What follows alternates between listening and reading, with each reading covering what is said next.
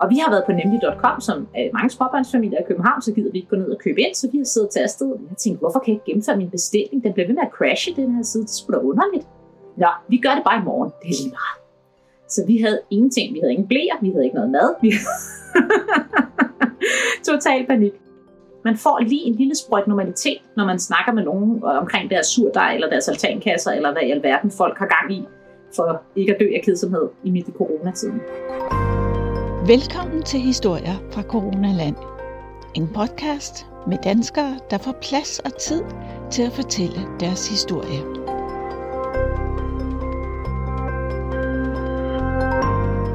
Jeg hedder Sabrina Witting Sebro. Jeg sidder lige nu på mit hjemmekontor i min lejlighed i Nordvest, og der er lidt rodet rundt omkring mig. Det er der egentlig lidt over det hele, fordi jeg er PT i selvisolation med min dejlige mand og min syv måneder gamle baby. Så øh, der er lidt, øh, lidt travlt herinde, kan man nok sige. Der er masser at lave. Heldigvis så har jeg også en altan ud over et lille grønt plet her i det øh, nordlige hjørne af København, så jeg kan faktisk se et træ og lidt græs og den slags. Det er jo et stort privilegie som bybor i de her tider. Ellers så synes jeg godt nok, at øh, livet ser noget anderledes ud fra min stol. Jeg har lige været på barsel i 8 måneder, og nu skulle jeg egentlig tilbage til mit job som foredragsholder og talertræner. Men sjovt nok, så alle mine kunder, der skulle taletrænes, deres events er aflyst, så de har ikke lige lyst til at træne til den store tale. Og mine foredrag, dem må jeg jo ikke holde. Så nu sidder jeg her, i stedet for ved tasterne, og er glad for, at der også står forfatter og forsker på CV'et, så jeg da har et eller andet at tage mig til, udover kun at lege med min baby, som jeg har gjort i en 8 måneder, 7 måneders tid. Tak fordi du vil være med, Sabrina. Hvordan har du det lige nu? Jamen lige nu, så har jeg det egentlig meget godt. Men jeg har nok lidt corona-PMS, kalder jeg det. Fordi det svinger virkelig meget. At nogle dage, så tænker jeg, gud, hvor er det egentlig heldigt. Jeg kan jo være herhjemme og se min datter på en helt anden måde, at, øh, end jeg ville kunne, hvis jeg gik i gang med mit job. For så rejser jeg jo rundt i hele Danmark, øh, laver foredrag rundt omkring og underviser på kursuscentre, og så kan jeg jo godt være væk et par dage ad gangen. Og nu kan jeg jo få lov til at være hjemme og se hende hver dag til frokost og have tidlig fri, fordi der ikke er så mange opgaver at tilbringe tid med hende og min mand. Og jeg får lavet nogle af de der grundige ting, jeg normalt ikke tager mig tid til i mit arbejdsliv, og få skrevet på nogle ting, og få læst en masse, og følge op på nye kontakter, som for eksempel at snakke med dig i den her podcast også, og så videre. Og så nogle andre dage, så tænker jeg mere katastrofetanker, og tænker, åh min gud, hvad skal jeg gøre? Skal jeg lukke min virksomhed? Skal jeg, skal jeg skynde mig væk? Øh, jeg bliver nødt til at søge de her kompensationspakker nu, fordi jeg aner ikke, hvornår jeg kan tjene en krone til. Øh, åh oh nej, nu har de sagt 15. august, at først bliver det åbnet op for festivaler. Kan jeg ikke lave et foredrag før 15. august? Og så kører det fuldstændig over i det hjørne tværtimod og siger, hvad skal der blive af mig? Skal jeg melde mig arbejdsløs? Og skal jeg prøve at søge et lønjob? Og kan man overhovedet få det? Så øh, PMS'en den uh, kører op og ned i coronaland. og hvad gør du så, når, når du er nede med de der negative coronatanker? Jeg gør øh, en god gammeldags ting, som er, at jeg går ind til min ægtefælde og brokker mig og piver lidt, og så får man at vide, at man er åndssvag, hvis man har en rigtig god ægtefælde. Ikke? så ja, men nu har vi jo øh, tilfældigvis den fordel, at vi bor i et velfærdsland. Der er kompensationspakker for selvstændige ligesom mig, der er tænkt over det. Jeg er endda så heldig, at selvom jeg har været på barsel, så har jeg tjent nok til at kvalificere mig til det højeste tillæg, fordi der plejer at være enormt godt gang i min forretning, når jeg ikke lige er på barsel. Så øh, vi, vi har jo lidt vores på det tørre, hvis alt kører igennem, som det skal, kan man sige. Så skal jeg bare væbne mig med tålmodighed og lægge lidt om i virksomheden og se, hvad kan jeg så gøre? Hvad, hvad kan jeg så bruge min tid på her? Øh, fornuftige ting, som forhåbentlig kan komme ren snak, som min virksomhed hedder, og mig selv til gode senere. Så jeg prøver ligesom at, at blive det lidt konstruktivt hjørne. Øh, men det nemmeste er jo bare at gå ind og give min datter et kys, og så sige, ja, yeah, det kan jeg ikke lave lige nu. Men så kan jeg vifte med det her stykke legetøj i 30 sekunder, og så har jeg det gladeste menneske foran mig i mit liv. Ikke? og det er jo ikke at kimse af. Nej, så er det okay, at man ikke kan koncentrere sig i dagstimerne på grund af hende, ikke? hvis man også kan ja. få det. Har du så tænkt over, hvordan du eventuelt kunne lave din virksomhed om, så du kunne få en indtjening, selvom du er i karantæne? Jamen, jeg har kigget lidt på, jeg er sådan en, der altid har tusind idéer. Altså, så jeg har netop, ja, jeg laver foredrag, jeg laver talertræning, jeg arbejder på en phd afhandling øh, jeg har lavet nogle forskningsartikler, jeg har udgivet en bog, og jeg har også øh, tænkt over en podcast for eksempel.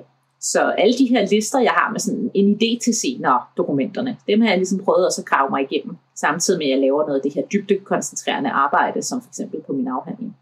Det kan jeg bare ikke tjene penge på, kan man sige, men forhåbentlig kan jeg få en grad ud af det en dag. Så jeg prøver ligesom at kigge i de her skrivebords skuffe gemte idéer og sige, hmm, hvad kunne jeg tage op nu? Og så prøver jeg at køre videre med det.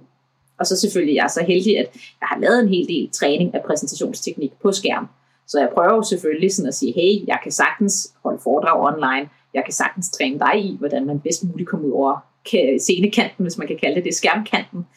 Øh, så det har jeg ligesom prøvet at sætte lidt op, men lige nu er der jo ikke rigtig nogen, der har, har tid og lyst til at efteruddanne sig i de større virksomheder eller i kursuscentrene, for de har lidt travlt med at få hverdagen til at hænge sammen med det, de allerede har gang i. Og det kan man også godt forstå. Historier fra Coronaland. Interviews med mennesker, der får plads og tid til at fortælle deres historie. Sabrina, kan du huske, hvornår du hørte om virusen første gang?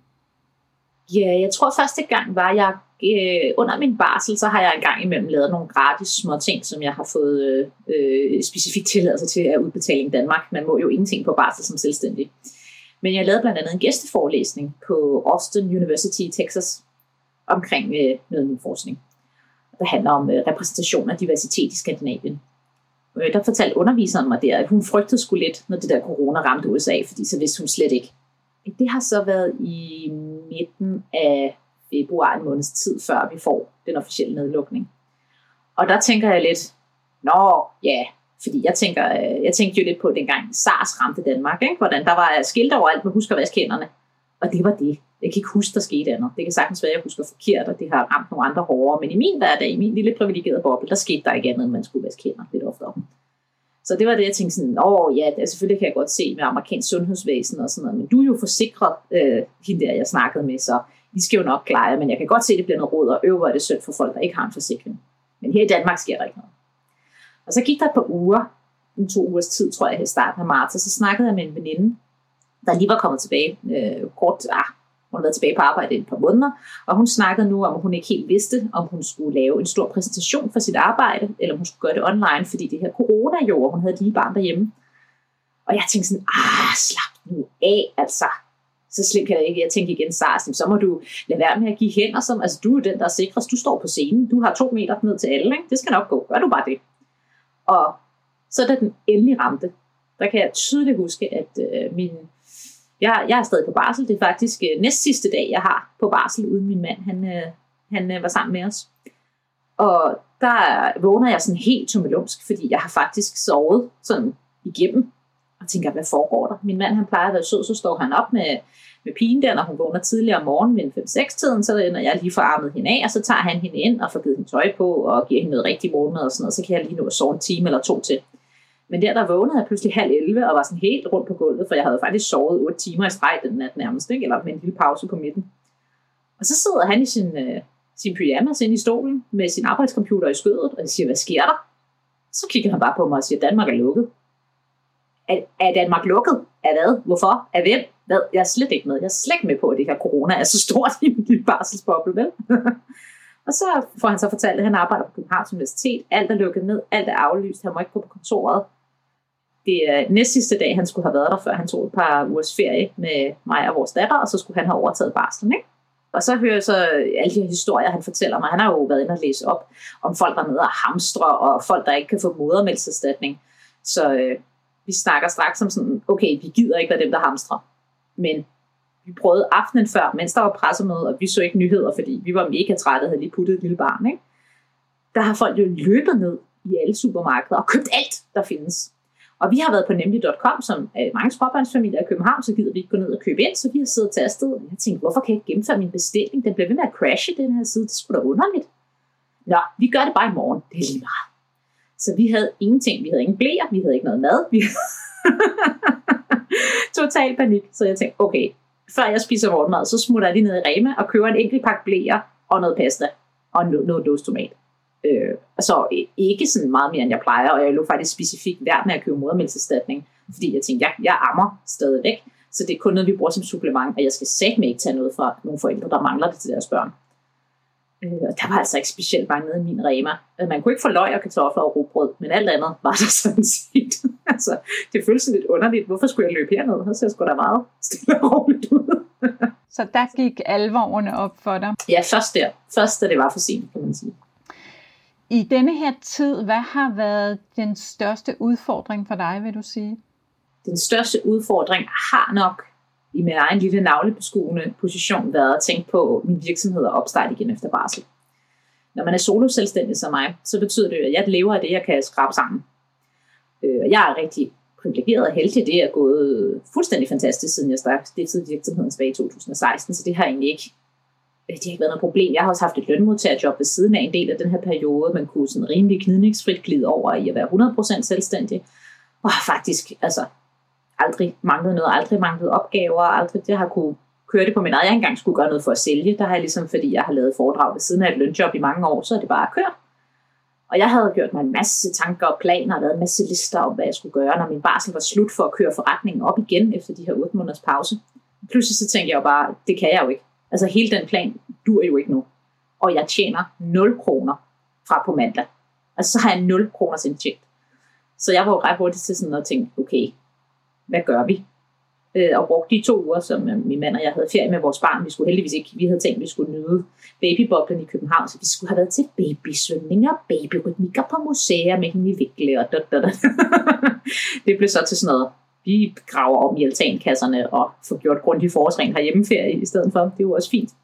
Men øh, det var sådan det første, jeg tænkte sådan, shit, hvad gør jeg?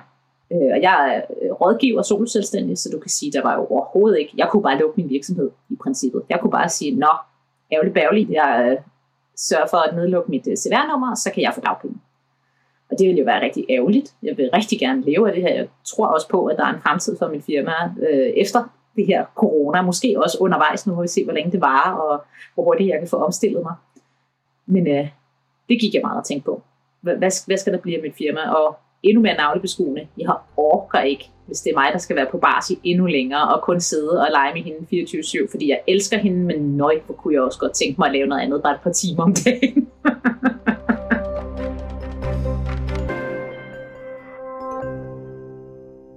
Og mit næste spørgsmål til dig så er, Sabrina, hvad i al den her coronakrise, hvad har givet dig håb? Det er 100% at se vores velfærdsstat rulle ud, som den har gjort. Og så kan der mange diskussioner omkring, om er det det rigtige, de har gjort. Og der er jo nogle andre lande, der har andre coronastrategier, som enten tester hele vejen igennem, eller ikke har lukket noget. Men for mig at se, hvordan vores regering straks har sagt, det vigtigste er folks liv og sundhed, så vi bliver nødt til at gøre noget nu. Vi kan ikke bare sige, så må de, øh, de fattige og de gamle dø, eller de svage, eller de er ligesom sagt, fint, vi går ind og gør noget nu. Og så samtidig have tænkt, godt, nu har vi fået lukket ned. Det næste, vi skal gøre, er at sørge for, at folk kan få mad og betale deres husleje. Og så taget det som næste punkt. Og se, hvordan folk har organiseret sig. Se, hvor mange, der har sagt, prøv at høre, jeg, jeg kan sagtens købe ind for nogen, hvis der er nogen, der er i karantæne. Øh, jeg kan sagtens hjælpe, hvis der er nogen, der ikke tør gå udenfor. Jeg kan sagtens være nødpasser for dine børn, hvis du står hjemme. Se den her civile øh, nødhjælp, der straks rejser sig. Og kunne mærke det her sammenhold.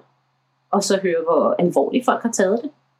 Altså, jeg synes jo næsten, det er lidt komisk, at jeg var bange for, at folk ville være, øh, det er også det, der er i nyhederne, ikke? Siger, om folk er ligeglade, at de unge mennesker sidder derude og drikker øl i solen. Men her i nordvest på kanten til Nørrebro, hvor jeg bor, altså når vi går tur, det, øh, folk holder afstand. Dem, der sidder og drikker øl, de holder lige så fin afstand. Nu fortalte jeg før, jeg har øh, udblik til en lille park, og der kan jeg fortælle, at øh, min mand og jeg havde utrolig sjov på vores altan med at kigge på et vennepar, der sad på en af de her bænke og de sad i hver sin modsatte side, altså på skrå af bænken, så der har nok været halvanden to meter imellem dem. Så havde de hver deres sixpack med, og på midten af det her bord, der stod to tomme ølflasker og en håndsprit. Og så med jævne mellemrum, så rakte de armen ind, tog deres tomme ølflaske, klinkede mod den andens tomme ølflaske, så sprittede de hænder og tog en tår af deres egen sixpack, den anden ikke havde rørt Det var jo genialt. Fuldstændig. Det giver mig håb. Hvad er det mest positive, du har set, hørt eller oplevet, som du har lyst til at dele med andre? Jeg tror ikke, jeg kan pege på én ting.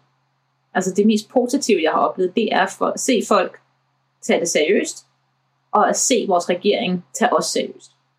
Og øh, jeg ved ikke, om det er, fordi det er det, de partier, vi har nu i regeringen osv., det skal jeg ikke gøre mig klog på, men at se vores velfærdsstat, hvad heller kaldt, det apparat udrulle sig. Og jeg er, så, jeg er sådan en, der selv er blevet reddet af velfærdsstaten utallige gange i mit liv. Jeg har mange gange tænkt, at hvis jeg var født i et andet land, så ved jeg sgu ikke, hvor jeg var endt. At min mor, hun, øh, hun var alene med mig hele sit liv. Hun blev ekstremt syg af kræft, dengang jeg var 12, og har kostet millioner af kroner i kemoterapi og holde, øh, holde i live de ni år, hun levede efterfølgende.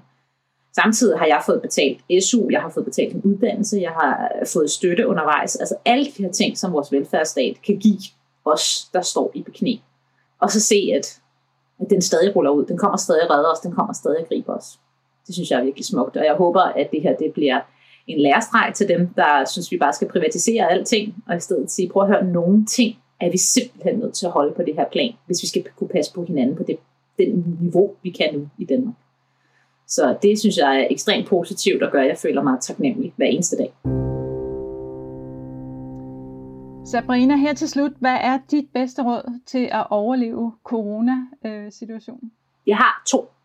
Jeg kan aldrig begrænse mig, vel? så jeg har to. Det ene er at sætte farten på. Og det ved jeg godt, at ikke alle, der har det privilegie. Men hvis du kan, altså hvis du godt ved, hvordan du skal betale næste husleje, hvis du, går, hvis du har mulighed for at få mad i morgen, så stop lige op. Træk vejret helt ned i maven. Måske ring til en, du kender, eller tal med en, du bor sammen med omkring, er det her smart? Hvis jeg var gået i panik og havde lukket min virksomhed med det samme, fordi jeg tænkte, så må jeg få nogle dagpenge, jamen så ville jeg jo ikke kunne fordele hjælpepakkerne, og så ville jeg ikke have tiden til måske at omlægge min virksomhed og klare mig måske okay igennem den her krise i virkeligheden. At lige tage det med ro, trække vejret og sige, åh oh, nej, nu kan jeg aldrig forlade min lejlighed igen. Altså, hvor dem, der står for Statens Serum Institut, siger jo faktisk, at det er en god idé at gå ud og få noget frisk luft. Træk vejret, lyt til de voksne. Den anden del for at overleve selvisolationen, det er husk at holde kontakt med andre det kan godt være, at du er i en situation, hvor du ikke kan mødes med nogen, og jeg kan virkelig godt forstå dem, der er hudsultne lige nu, som ikke bor sammen med nogen. Jeg, jeg, jeg har jo min syv måneder gamle datter, så jeg har det modsatte af hudsult. Jeg tænker nogle gange, at må jeg få min krop for mig selv lidt. Ikke? Jeg kan virkelig godt forstå dem, der har det. Men helt ærligt, ring folk op. Øh, gå på Skype, gå online videochat, øh, du, der er så mange muligheder. Ring til dem, mens du vasker op. Gå en tur, hvor I har halvanden til to meters afstand imellem jer. Og så er jeg virkelig, virkelig, virkelig positivt overrasket over, hvor normalt den her unormale situation kan føles. Man får lige en lille sprøjt normalitet, når man snakker med nogen øh, omkring deres surdej, eller deres altankasser, eller hvad i alverden folk har gang i, for ikke at dø af kedsomhed i midt i coronatiden. Så det vil være mine to råd. Tusind tak for de gode råd, hermed givet videre, og tak fordi du ville være med. Ja, tak fordi jeg måtte være med. Og jeg håber, at uh, både du og alle dine lyttere passer på sig selv og vasker hænder og trækker vejret helt ned i Det kan du tro, vi gør. I hvert fald hende, der sidder her. Åh, oh, det er godt.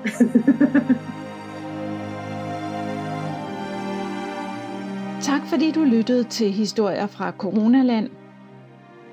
Vil du støtte podcasten med et valgfrit beløb?